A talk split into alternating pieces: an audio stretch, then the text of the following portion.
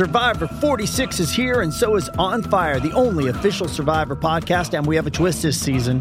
The winner of Survivor 45, Dee Valladares, will be joining us every week. We're going behind the scenes of the biggest moments, the how and the why things happen, and the strategy and analysis you can only get from someone like me, a Survivor winner.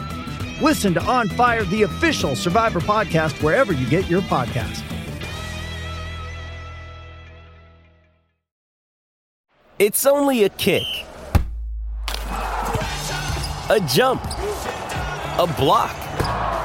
It's only a serve. It's only a tackle, a run. It's only for the fans. After all, it's only pressure. You got this. Adidas. What if we just forecast the way the quarterback positions across the league might change heading into 2024?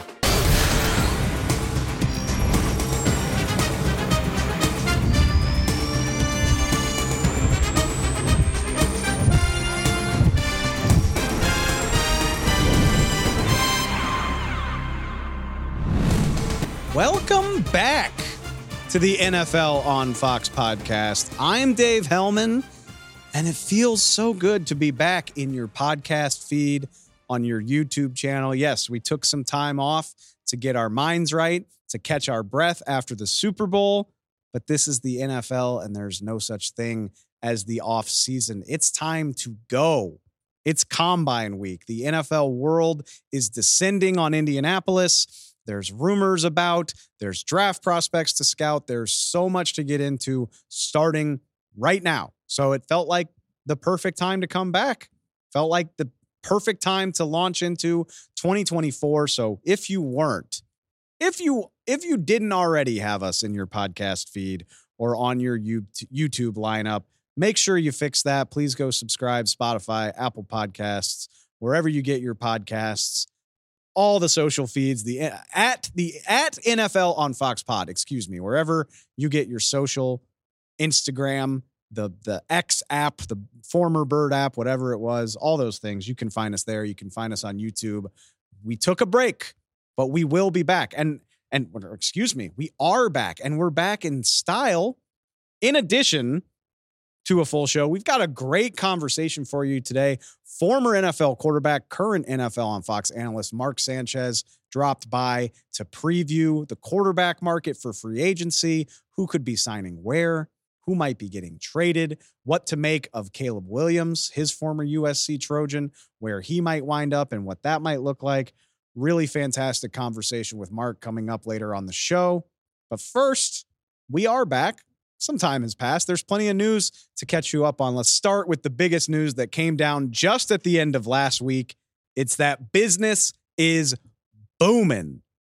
NFL has officially set its 2024 salary cap at $255.4 million for the upcoming league year. That starts officially on March 13th. So, like I said, just a little more than like three weeks away it is here. It's the largest year by year cap jump in salary cap history. Obviously, that's only since 1994, but still, for a league where you usually see a, a 12 or so million dollar a year jump, a $30 million jump from last year's cap number is astronomical. You don't believe me?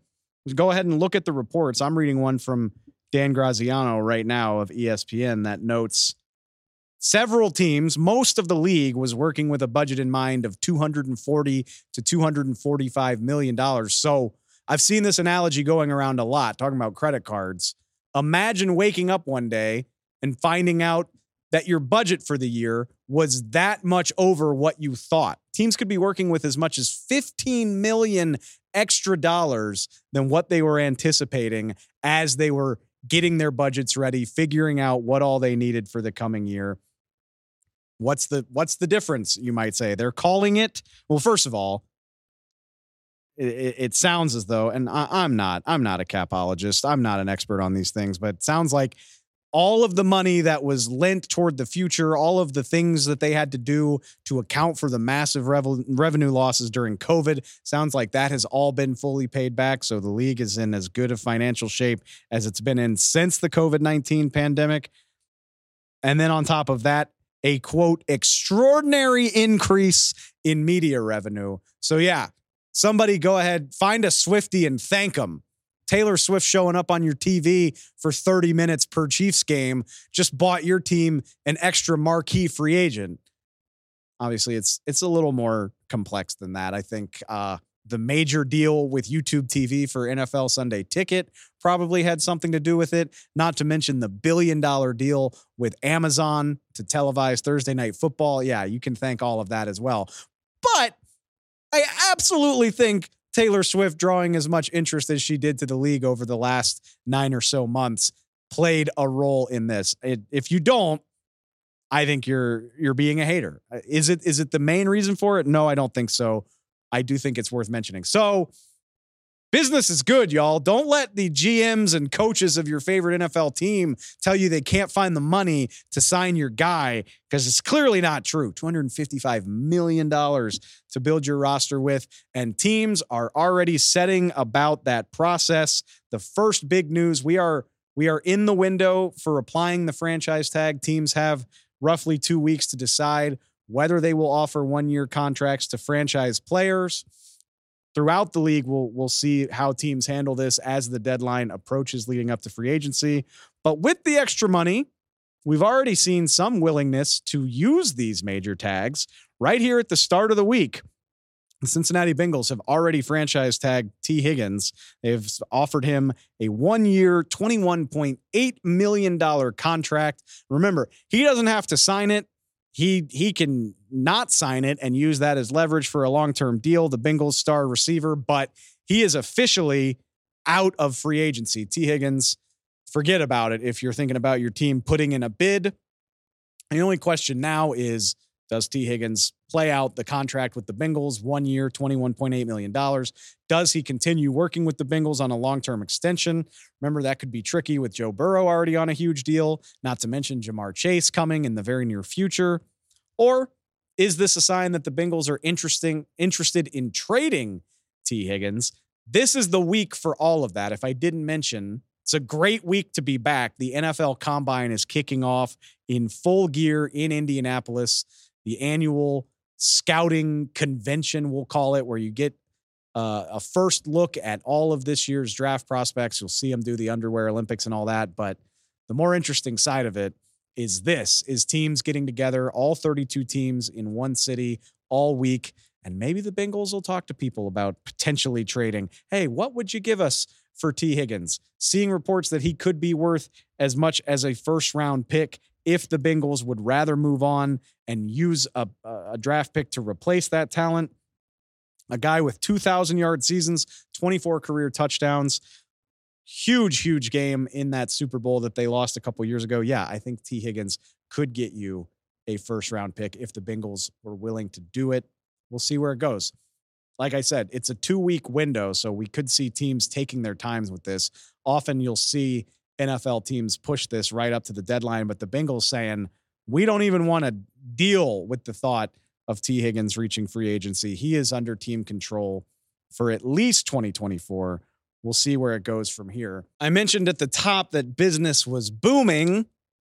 Should throw in the caveat maybe not if you're an NFL running back. All we know right now is that Tee Higgins has been franchise tagged. We'll see who else gets tagged leading up to that March 5th deadline. But what we have already heard, even at this early date, not a whole lot of teams interested in guaranteeing those one year deals to their running backs. Already, we're hearing reports. The Giants not interested in tagging Saquon Barkley. The Las Vegas Raiders not interested in tagging Josh Jacobs. Dallas Cowboys not going to tag Tony Pollard. Tennessee Titans not going to tag Derrick Henry. The LA Chargers not interested in tagging Austin Ekeler. With the exception of guys that are still on their rookie deals like Bijan Robinson, I think I just named all of the most high profile running backs in the NFL, at least those that are in the peak of their careers. This would be an interesting story anyway. It takes on another layer when you remember where we were last summer, the the off season of running back discontent and the conversation around these same running backs, where the position was going, how much money it was worth, what are marquee running backs worth in today's NFL. And I'm not trying to hate, but after the season we just saw, it's hard to say I'm surprised that NFL teams are backing away and not committing top, top dollar to the top of this position. These guys needed to have wonderful 2023 seasons to change that discourse. And the brutal truth is, I just don't think they did. Josh Jacobs led the league in 2022, 1,600 rushing yards, 12 touchdowns, saw his production cut literally in half 800 yards, six touchdowns. More importantly, three and a half yards per carry. I could go down the list. Saquon Barkley averaged 3.9 yards per attempt in 2023 after averaging 4.4 in 2022. Tony Pollard, yes, fantasy football players, I can still hear you complaining about Tony Pollard's dip in production as the Cowboys lead back. Austin Ekeler obviously dealt with injury issues. Still, 3.5 yards per attempt, just 600 rushing yards when he was on the field. The only guy of this group that I don't think saw a significant decrease in production in 2023 would be the king himself, Derrick Henry. 1,100 yards, 12 touchdowns for a bad Titans team last year, but he led the league in carries at the age of 29. Obviously, has significant mileage on his odometer since he got in the league in 2016, which raises the question. Clearly, the Titans don't want to commit a tag. What type of money will these guys command on the open market? I don't know. I feel bad for running backs because they they do bring value to the NFL, clearly. And at the top of their game, they can be difference makers. But between age, injury, decline in production after a certain point, we're continuing to see this trend that the NFL doesn't want to commit to it big money in the long term. And I can't say that the 2023 season proved them incorrect. The bright side is it should make for an interesting free agency. Like we just said, teams have more money to spend than anybody anticipated. And it sounds like four or five of the best running backs in the NFL are going to hit the open market together in mid March. Does that mean teams are going to splash cash on them? Probably not. But it should make for some interesting new signings movement in the league, star players going to new teams. I'm always in favor of that. Should be interesting to see. Last little bit of news to get to, not running back related, but it fits with the rest of the show. Quarterbacks. I'm going to talk to Mark Sanchez about them plenty here in a sec, but over the weekend, we found out Raiders quarterback Jimmy Garoppolo will be suspended two games for violating the performance enhancing substance policy of the NFL. Just a two game suspension. But and I th- have a feeling this is not necessarily tied to the suspension, given how the Raiders season went. Garoppolo also expected to be released by Las Vegas later this offseason. So add that to a long list of quarterbacks with starting caliber experience who could be available very, very soon. So we'll see what that leads to for Jimmy Garoppolo. I have a feeling his time as the unquestioned starter of a franchise is done, at least for the time being. But two game suspension, a relatively minor one. I would guess he's got a chance to catch on as either a well paid backup or a guy who can compete for a starting job with another team. So we'll see where that goes. But for now, like I said, let's get to our buddy Mark Sanchez talking all things quarterback free agency as well as some of these big time prospects in the 2024 NFL draft. All right, Mark. Well, for starters, I, I don't think I've seen you since since the last, you know, since the end of the regular season. So I, I guess know, for for for starters, as we get ready to ramp everything up this offseason, I mean, how how's how's it treating you? How are we doing today? Oh, buddy, I was excited about the Super Bowl, and then I feel like it never ends. You know, the NFL offseason is uh, more important now and more, you know, scrutinized, and and uh, there's more media coverage with it now than maybe ever before, and it's only continuing to grow. It's great for us. I'm just trying to figure out why it took so long to get me on the show, big guy. I mean, okay, Super Bowl's been gone for a See, while. you now. you joke Hopefully like the package must have arrived with the big stack of money in yeah, it. exactly. with the with show? the gifts. No, uh, you say jokes like that, and trust me, we will start calling you like every week, and you'll regret that you said it. Okay, I take it back. Yeah, yeah. I'm just kidding. I'm just kidding. I'm happy to be here, bro. No, it's awesome to have you on, man. I appreciate it. And uh, like you said, I mean, there there is no off season. Let's be brutally honest about it. And so it's combine week. The the NFL is descending on Indianapolis, and this is kind of the unofficial start of silly season where oh, you know you know every, everybody's in a trade rumor and there's contract talks to to discuss. But i, I want to see if you'll let me lead you down a path right here because i think there's an interesting corollary here. And so mm-hmm. it seems like the guy at the center of all the public interest right now is bears quarterback justin fields for obvious reasons you know. Right. Interesting situation in chicago where they hold the number one overall pick He's had some sex, success with the Bears, not enough, I think a lot of people would argue. And now we figure out is it going to be Justin Fields moving forward? Are the Bears going to draft a quarterback, presumably Caleb Williams? Obviously, you were a big time draft pick for the New York Jets. You have a little bit of history with scrutiny here. Mm-hmm. What what what do you what do you think this and and Justin even said Justin said on the uh, uh, on the St. Brown Brothers podcast like last week. He's just he's ready for this whole process to be over. Just tell me yeah. if I'm the Bears quarterback or somebody else's quarterback. You have a little bit of history on this. What what is this? Of what course, is this? Yeah. yeah. I mean, what's this process no. like when you are the quarterback in question that everybody's talking about? Yeah, I mean, I've been through what Justin's going through, where those last couple years with the Jets, I get injured. I'm kind of waiting to hear my own fate and then you get a call letting you know what's going on. I ended up in philly and then bounced around the league however it shook out for me. But for justin he's just ready to either get on to this next chapter or rewrite this upcoming chapter potentially with his ball club. And it's difficult because it leaves a lot of things in question. And obviously i'm of the mindset this old school you know bill walsh west coast idea that everything that you do in your organization, the way you sell tickets, the way you meal plan, the way you set up your schedule, is to ensure the success of your starting quarterback. And if you do not see it through his lens, I think there's a disconnect in a lot of places. And obviously, you know, people will say, well, he's a quarterback apologist. He played the position. I'm just saying, you look at the good teams, they got a quarterback who can function and seems to be more or less comfortable or as comfortable as you can make him.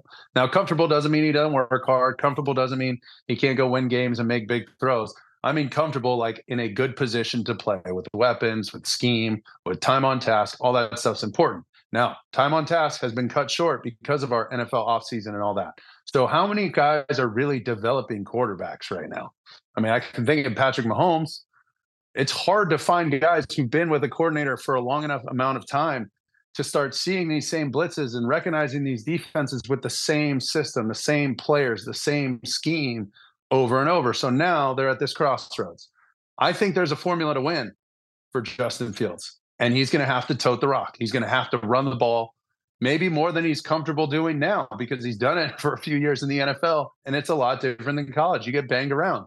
He's been nicked up a little bit, not injury prone. I would say I don't think he has that tag, but it's different when you run the ball in this league. There's some big dudes coming to knock your head off. So the formula to win with him is to acquire talent and let him play. Let him go play. Keep continuing to develop him as a pocket passer, but understanding that a lot of his big plays are going to come on second chance opportunities when he extends the play. Now, in my opinion, this has nothing to do with how he's played or if I think he should stay there. If you decide, if you decide to get rid of him, totally fine. Send him somewhere else. Wish him luck. Justin's going to go work hard just like he did in Chicago. The the idea there is now you're loading up. I mean, you're really loading up because they fleeced the Panthers last year for a bunch of picks, got everything they needed. Now, if they feel like one of these quarterbacks, whether it's Caleb, Drake Maye, somebody else can come in and play for them and they got the five year plan for that guy with all these weapons you probably go out and get the tackle from notre dame with some of those picks trade back maybe trade back up if you want to go get one of the receivers uh, to help that receiving core in in chicago and that's basically your game plan this is an interesting thing to ask a, a quarterback about because i mean look, there's only there's only so many guys that can do this at the right level to win, right? But at the same time, finances are are such a huge part of this, especially Yeah. it seems like a good bet that a quarterback's going to hit the 60 million dollar mark this offseason. Somebody is.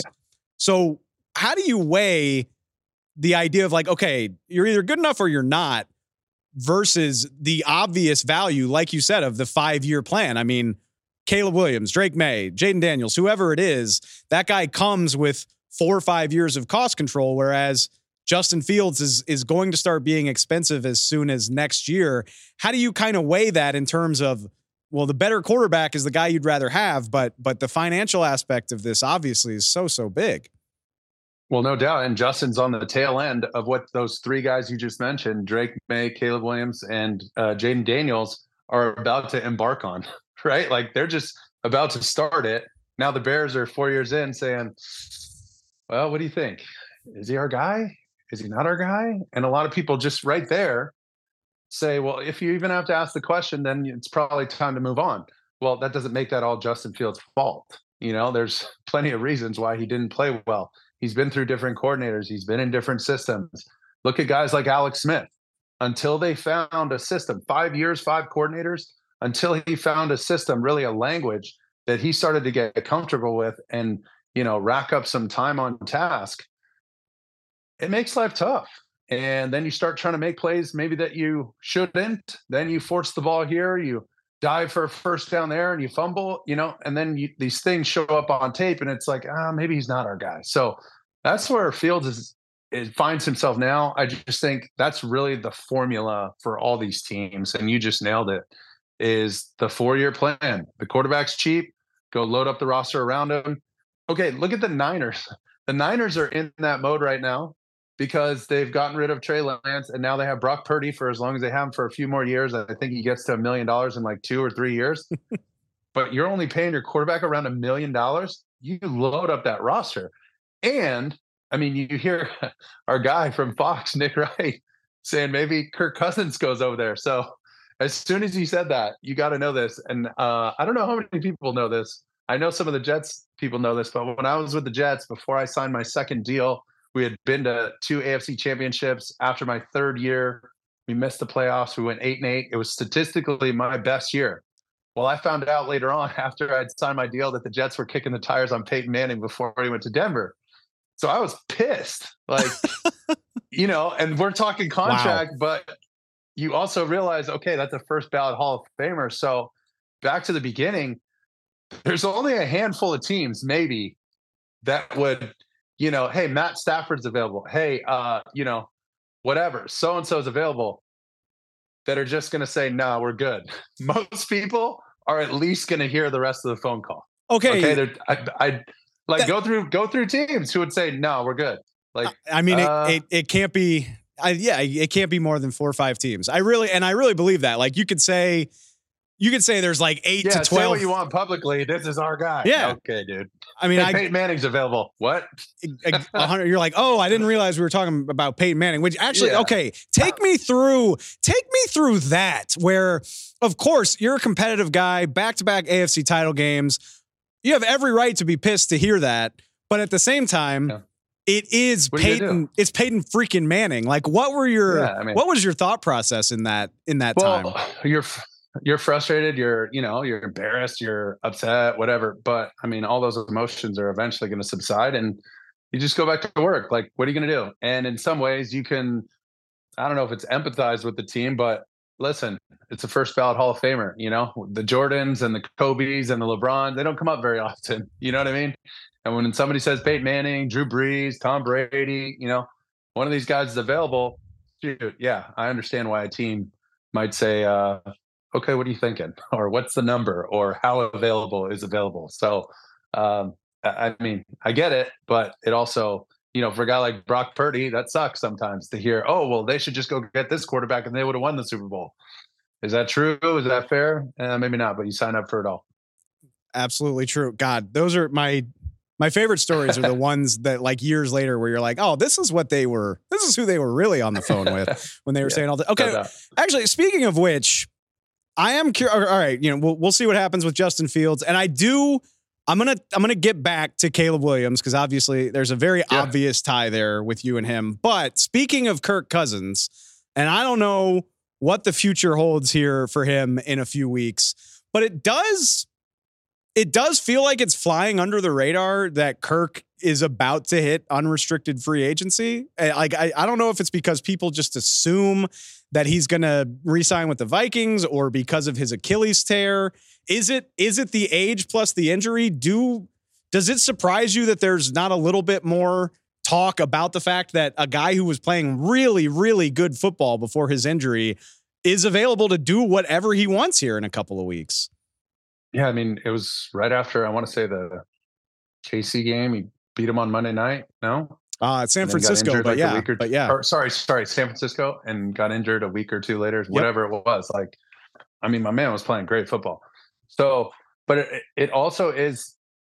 It seems appropriate that it's like less publicized because it's Kirk Cousins. Like he's very like you watched the quarterback show. That was like the most publicized thing he's ever done, and he was still just like steady on the boat, man. And he's just um cruising down the highway 55 miles an hour, like steady. And there's something to be said for that. And he also has this ability to turn it on and make some incredible throws. He's had some great talent around him. And that's that's the thing. Like, where's the right move for him? Sometimes just staying put. I mean, how many times have we seen quarterbacks, free agents go from one place to another thinking there was the right connective tissue and it just doesn't work. And- Or even the best ones take about half a season to really get going.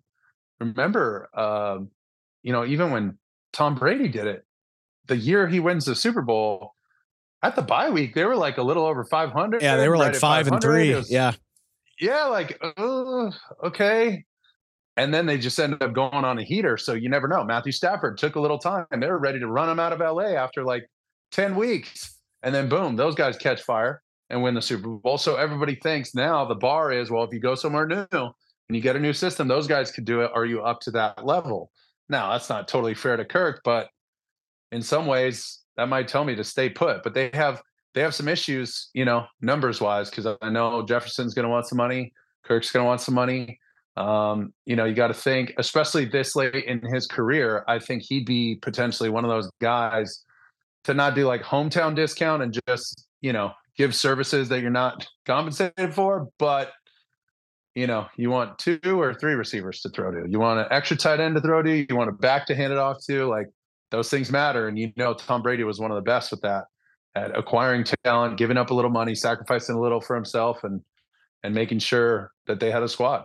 When you think of uh, Justin Jefferson, Jordan Addison, TJ Hockenson, I don't know how many places are going to offer Kirk a contract that have more to work with than that, unless unless the Niners really are willing to offer him a deal, which I just kind of That would be wild. I mean, eh, that would be that would be wild. that would be completely But it just disrupts their whole model because I don't. I I- see. I don't dive too far into the cap stuff. That's you know, that's all the other guys that do some of that stuff. I just um I don't know what their numbers are with all the guys they got. I know they got some guys cheap late in the year with Chase Young and Randy Gregory and stuff like that, but they got to be paying Hargrave, Bosa. They just um backed up the Brinks truck for Bosa. You know, like you're gonna have to pay Hufanga, or what are you gonna do there? Um, you know, where's Fred Warner at? Uh, Greenlaw is he coming back? Like they got plenty of guys to pay. Deebo they paid. Uh, Aiyuk got paid. Like it's uh, I don't know if they can afford a sixty million dollar quarterback. I'm gonna I, never doubt a team if they're willing to make it happen, but yeah, I'm gonna step out on Yeah. a limb and say that's not happening. I with with That's apologies with apologies to Nick Wright, I have to see it to believe it. All right, I did. I had a oh, couple. if he's right, it's the greatest call, dude. Oh my- I mean, like Not to mention, not to mention, incredibly entertaining. On top of all of that, like a team no doubt. that was a quarter away from the Super Bowl, changing quarterbacks again. Okay, I have I have a couple more things I want to hit on with you, and you kind of you kind of touched on this. It's very similar to the Justin field situation, but another quarterback situation in the NFL that I'm really curious about is Pittsburgh. And you know, you just drafted Kenny Pickett. It's what he just finished year two, obviously not going the way that they would prefer. And it, it sounds like they want to bring in some sort of competition for him. But I'm curious from your perspective, how do you how do you balance bringing in competition for a first round draft pick, trying not to ruin his confidence, his self esteem, all that good stuff, or do you even worry about that at this stage in in Kenny Pickett's trajectory? Well, here's what I'll say. Um, when I was in New York, um, we had gone to the two AFC championships. Then we missed the playoffs that same kind of Peyton Manning type year. I think it was maybe a year or the year after that. Um, going into my fifth year, I want to say. We draft Geno Smith in the second round. And um, we might have traded up to get him or whatever. But even that, even after being in the playoffs twice, going on deep runs, then we had two years where we missed the playoffs. And it was like there was a little bit of question. Now, it's New York, it's bigger, it's you know all that kind of stuff. But Pittsburgh, you know, much smaller market, but still in that town and that you know media space, it is hot right now for Kenny Pickett, and that's I mean, it's like, how do you tune it out? It's nearly impossible. You're the quarterback of the team. You have to go up and give press conferences. It's almost like the president in the United States. You get briefed before the press conference so you have a general idea of you know being able to read the room and understand what headlines are headlines and what's going on and what people are circulating in the media so it makes it tough for them and i always say if you have two you have none um, once again it's got to be seen through the starting quarterback's lens and you know i, I understand that a backup that's capable uh, that can get you out of a four game you know um, four games. Uh, he's got to be able to play for a month and try and win two out of four games. Is mm-hmm. essentially what I think a backup quarterback should be able to do, uh, just in case your starter goes down. But if your starter goes down for the year, I mean, it's a it's a wash anyway. You know, like yeah, Peyton Manning went down ever. Like that was you know, in the words of Tom Moore, where where you know what the old yeah the old we don't so, practice screwed yeah yeah exactly. All right, one last one for you and it, it's obligatory. Like I said, I mean, you are a USC quarterback, a first round pick sure. out of USC.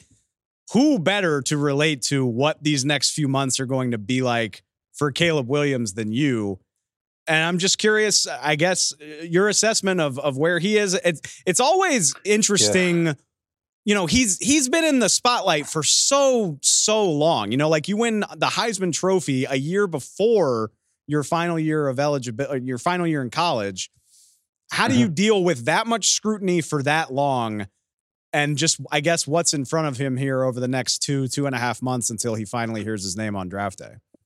Yeah, it's a little bit like uh, Matt Leinart and Reggie. When I was there, they had, or Reggie was on his Heisman campaign and Matt had just won it. And, you know, the guy's larger than life on campus. I got to sit a couple lockers down from Matt and right next to Reggie. And you see these guys, and it's like, you know, there's people at school all the time just hounding them for autographs. And you see people around trying to take pictures and stuff. Like, I can only imagine what it is today.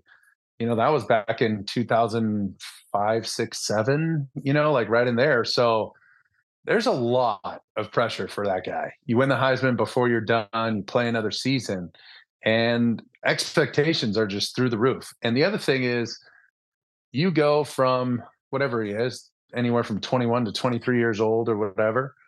You go from that same person that's in college, that's you know hanging out with the guys at a college party, like after a, a big win against Ohio State, for instance, or whatever, to a professional locker room. Nobody's talking about tests and uh, writing an essay and who are you going to take to the you know spring formal dance and stuff like that. I mean these guys are talking about like you know i just got divorced. My daughter has leukemia. Um, you know like there's like bigger life things going on in these conversations in a locker room and you're expected to be the guy. And all of a sudden overnight you're just supposed to have the discernment of a 65 to 70 year old supreme court justice.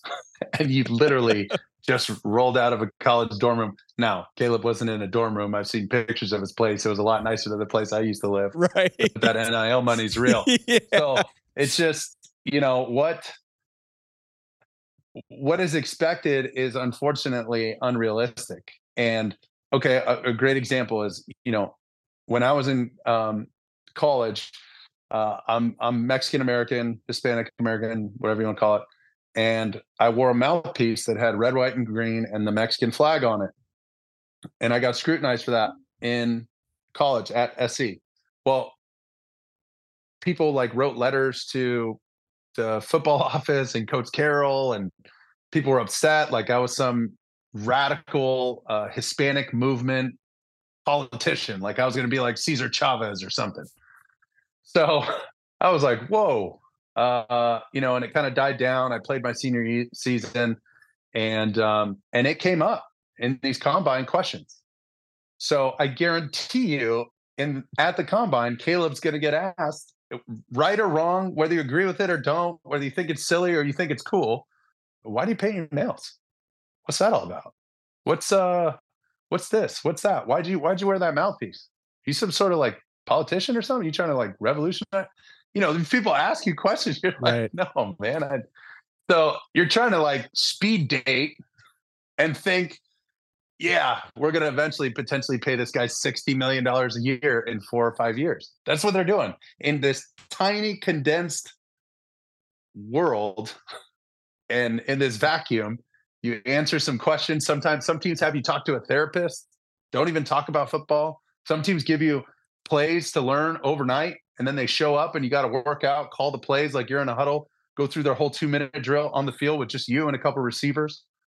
Um, you know, they they're going to ask them to do a ton of stuff and they're going to make decisions off of how all those things go. Is that totally fair? Probably not, but that's the way this world works and that's the way this whole combine draft prep works and there's going to be a lot of decisions made off of something as silly as a mouthpiece or or even fingernails it's easy to fall into the trap of thinking that this is all a byproduct of social media. Just, I mean, it yes. it's all it's because it's because it's everywhere. But yeah, it's a good reminder. I mean, I know you know social media was technically a thing when we were in school, but not to the degree it is now. Yeah. So the fact that people no. are asking you about your mouthpiece all the way back in exactly 07, 09, I mean, oh some somehow I'm somehow I allow myself to be surprised by that. It really is it's the most bonkers thing we do is this draft process. Caleb, if for some reason you're watching, I'm wishing you the best, man. I don't care if you paint no your nails. Doubt, me too. don't care if you paint your nails at all. You can sling the hell out of the rock, dude. Mark, I promise I'm I'm not gonna call you every week, but we definitely got to do this more often, man. This was really fun, and I really appreciate it. I'd love to, buddy. Thanks for having me. All right, let's wrap up our first show back by having a little fun, getting a little reckless with it. We still got a few weeks till free agency. As of yet, no movement on the trade front as it pertains to Justin Fields or anyone else. So before that happens, what if we just forecast the way the quarterback positions across the league might change heading into 2024? By our count here on the show, there are as many as 10 teams that could be starting a new guy at quarterback in 2024. So we're just going to go down the list and project who we think that might be for each team. And let's start it in the most obvious place of all the Chicago Bears, who I think are not going to overthink it and are going to draft Caleb Williams number one overall. Oh, look at that on the big board over there. Yeah. Gonna look good in the Bears uniform. It's nothing personal against Justin Fields, really. We could do, we could sit here and, and break down all the X's and O's and watch all the tape of both of these guys. At the end of the day, like I talked about with Mark Sanchez, I think the finances are what make this decision more than anything else. I'm sure Caleb Williams is going to come with some hiccups. He's not a perfect prospect, but he is substantially cheaper. His contract is going to be worth roughly $40 million. The flexibility that that affords you is invaluable. And if he is great on top of that, now you're cooking with gas. It's too good of a situation to pass up. So, yes, I think Caleb Williams winds up a bear by the end of April. And I think Justin Fields will be traded. The early report this week from Albert Breer is that he thinks the bones of a deal will be in place by the time the combine is over this week. So that is what this is for. The Bears get a closer look at Caleb. They get a chance to talk to teams that might want to take a shot on Justin Fields. But I think this is what happens here. We'll get to Justin in a minute because if Caleb is the quarterback in Chicago. That obviously means Fields is going somewhere else. But first, the other team I think at the top of the draft order that's going to do the obvious thing. The Washington Commanders, another squad likely to change quarterbacks, but I don't think they're going to have to look too far. Sam Howell went to US, uh, excuse me, North Carolina, UNC, and so does Drake Maye. Yeah, there's going to be a lot of smokescreen, a lot of scuttlebutt in the coming weeks. Look, I went to LSU. I love Jayden Daniels. You can't argue though against Drake Maye's arm strength, against his his build, a much bigger, sturdier guy than Jayden Daniels, his athleticism, the big time throws jump off the screen at you. I think when it's all said and done, the Commanders, new ownership in place, new head coach, new GM, it's the perfect opportunity to really start fresh. Drake Maye, an easy to market guy, played college ball very near to the district. I think this one just makes too much sense. I think Drake Maye is the number two overall pick to Washington. Let's jump it to the free agency aspect of this, the Tampa Bay Buccaneers. We talked about this with Mark Sanchez. I do think it's interesting. Like I said, it's interesting that you don't hear more about Kirk Cousins leaving Minnesota. And it's interesting we haven't heard more about Baker Mayfield potentially leaving in free agency. But I guess I do agree with it at the end of the day. I do have Tampa Bay re signing Baker. I think it just makes too much sense. Tampa helped him resuscitate his career. He's clearly successful there. I know Dave Canales is off to Carolina, but the structure, most of the roster, we'll see what happens with Mike Evans, but most of the roster should be in place for him to work with. I'm not sure how many teams are going to value what he brings to the table outside of, or at least as much as Tampa Bay. I will say this I'm curious about what happens with Raheem Morris and Zac Robinson, his offensive coordinator in Atlanta. Remember, they know Baker from his time in LA as a member of the Rams. But I do think a deal gets decided in Tampa. Baker Mayfield returns to the Tampa Bay Buccaneers. I am just curious, though. Maybe there will be more teams willing to splash cash on the former number one overall pick than we think. Let's take it to the New York Giants, seeing a lot of rumors of innuendo about the Giants potentially trading up for a quarterback or maybe even trading for a veteran quarterback. I'm here to tell you, and I don't mind saying it on the record, I just don't see it. Not because I think the world of Daniel Jones. I thought it was strange the Giants were willing to sign him. But this isn't a new regime in New York. Brian Daboll and Joe Schoen were the guys that signed Daniel Jones. You mean to tell me a year later they completely pull the plug and move massive amounts of draft capital to trade up to the top of the draft and take a new quarterback, or that they trade for somebody else's quarterback that isn't wanted anymore and and take on that drama of moving on from Daniel Jones after one year. Not to mention, can't cut Daniel Jones, can't presumably trade Daniel Jones between the cap hit and the ACL tear that he's recovering from. I don't see it. And if I'm Giants ownership, after the decision to sign Daniel Jones, I say to myself, why would I trust you to make another huge quarterback decision if you clearly feel that badly about the one that you already did? No, no, no. I think the Giants are stuck with Daniel Jones for at least one more year. Let's take it to the Pittsburgh Steelers. We talked about this with Mark Sanchez.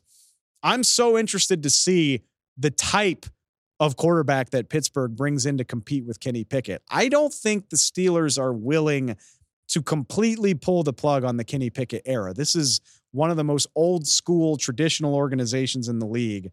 I doubt they give up on him so quickly. But I do think they'll bring in competition. And who better than Ryan Tannehill, the veteran quarterback who offensive coordinator Arthur Smith helped revive in Tennessee? They know each other. He knows their offense. Is it exciting if you're a Steelers fan? Absolutely not. Is it just the type of thing I think the Steelers would do? Absolutely. And it would be cheaper than trading for a Justin Fields. Tannehill could keep you in games, potentially win you games, push Pickett, but also not be so good that he would demand to be the day one starter. Yeah, it's not sexy. I do think it makes sense though. All right, let's get real spicy with it going back to the draft, let's take it. I mentioned Raheem Morris in Atlanta, but at the end of the day, I don't think the Atlanta Falcons are going to splash big cash on Baker Mayfield because I think they're going to do something a little bit nuts in the NFL draft. And I see the Atlanta Falcons winding up with LSU quarterback Jayden Daniels. I think the Atlanta Falcons if I can borrow a baseball metaphor, they've had their bat on their shoulder for about three years now. They've just been waiting for the quarterback situation to be exactly right ever since Matt Ryan left. And it just hasn't worked out for them.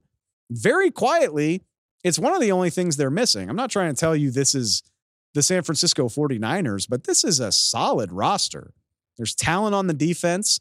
The skill players on offense speak for themselves. The offensive line is solid. Quarterback is just about the only thing missing from the Falcons being, like I said, maybe not a juggernaut, but a good team, a playoff team. The decision to just stick with Desmond Ridder and Taylor Heinicke is why they didn't win the division last year. So, do they get bold with it this year? Are they itchy to change that and join the ranks of teams that have a young guy worth feeling excited about? You saw what CJ Stroud did in Houston, even the glimpse of Anthony Richardson. I'm sure the Falcons would be ecstatic for a guy that can, can inspire confidence like that. Jayden Daniels' arm talent with Kyle Pitts and Drake London, his running ability mixing with what Bijan Robinson can do yeah, consider me excited about it. And I think Arthur Blank, the Falcons owner, might be willing to do some wild stuff to get up there and get him. Like I said, the Falcons roster's nice. They can afford to part ways with a couple picks, get up there and do something about it. I would be excited to see it. I'm calling my shot now. Jayden Daniels to the Falcons. Let's keep it pushing. I said we'd get back to Justin Fields. New England Patriots seem like a hell of a landing spot if they aren't in love with the third best quarterback. Because that's probably what's going to happen. Patriots picking at third overall. If the top two guys go, look at the New England Patriots. They're not the Atlanta Falcons. I don't think they have the roster in place to compete right now. So, what do teams in those situations do? They trade down, they trade away. If the Patriots are willing to trade away from the number three pick, they can add draft capital. They can take a bunch of swings to improve their roster, and they could use that capital to send a pick to the Chicago Bears for Justin Fields. Maybe that doesn't excite you if you're a Patriots fan. I think it should. I don't know if Justin Fields is an all pro, but he's certainly more exciting than what the Pats have had at that position since Tom Brady left. He can give you a spark. He's a guy that you're excited to go watch play football. And if you do a good job using all that other draft capital, he can be the centerpiece of a much improved team. If it only costs you a second or maybe even preferably a third round pick, I think the Patriots would be silly not to consider that. They even have the cap space to take on his fifth year option if they want to. So, yeah, Patriots, all I'm saying, if you're not in love with the third best QB, maybe you should consider it. Let's go to the Denver Broncos no way to sugarcoat this one. I think the Broncos are slightly screwed. I don't know a better way to say that. Odds are they're going to be paying Russell Wilson a lot of money to not play football for them. So, what does that leave you with? They had the foresight to sign Jarrett Stidham ahead of time. So, you know he's there. And I would guess he's going to remain there with a chance to start. But how about this? Have you paid attention to how many New Orleans Saints players have made their way to Denver since Sean Payton got there. Who plays quarterback that's hitting the open market this year? Jameis Winston, who recently said on Pardon My Take that he sees himself or wants a chance to compete for a starting job in 2024. At the very least, Sean Payton can give you a chance, Jameis. The history's there, the relationship is there, the need for an affordable quarterback is there. Yes, go ahead. Thank me later. Thank you, Dave, for predicting this. And if the Broncos are hell bent on drafting a guy, they're not well positioned to do it in the first round. But can I interest you in a Michael Penix later on? Yeah, you can still add your draft pick if you want to. But Jameis Winston, just a name worth considering for the Broncos vacancy, in my opinion. Their division rivals, this one is spicy. The Las Vegas Raiders.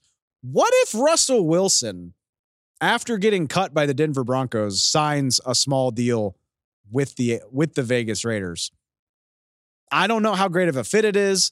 I, I don't know any of that, but wouldn't it be the peak of NFL division rival pettiness if he goes to a division rival to try to help take the Broncos down? And uh, if you if you if you're not watching, the other aspect of this, I think Russell Wilson could be a perfect bridge quarterback.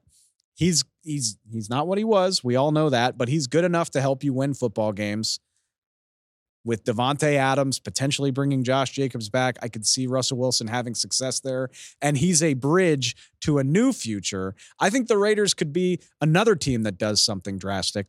JJ McCarthy, the Michigan national champion quarterback. I would guess he's going to be the fourth quarterback off the board in this year's draft.